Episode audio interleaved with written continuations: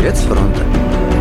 Нетерпением жду от вас писем. Идем Привет. в. Тетя и мама. Иванчик. Все равно. Мы всей семьей по Конечно, эвакуации. понял, что вы написали мне просто так. Все будет в порядке. Победа будет за нами! Сороковые, роковые, свинцовые, пороховые. Война гуляет по России, а мы такие молодые. Герой Советского Союза Михаил Петров, уроженец Пскова. Последнее письмо. Погиб в Германии. 9 февраля 1945 года.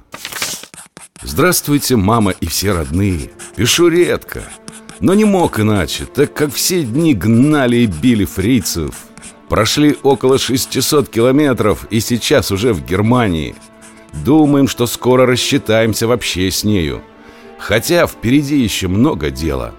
Драться немцы еще будут, так как терять им приходится все, что награбили за годы войны.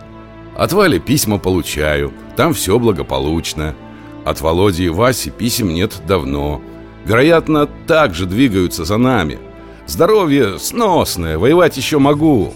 Получил еще награду, орден Красного Знамени. Представлен снова. Постараемся ускорить разгром фрицевской сволочи. Пока все. Крепко всех целую. Михаил.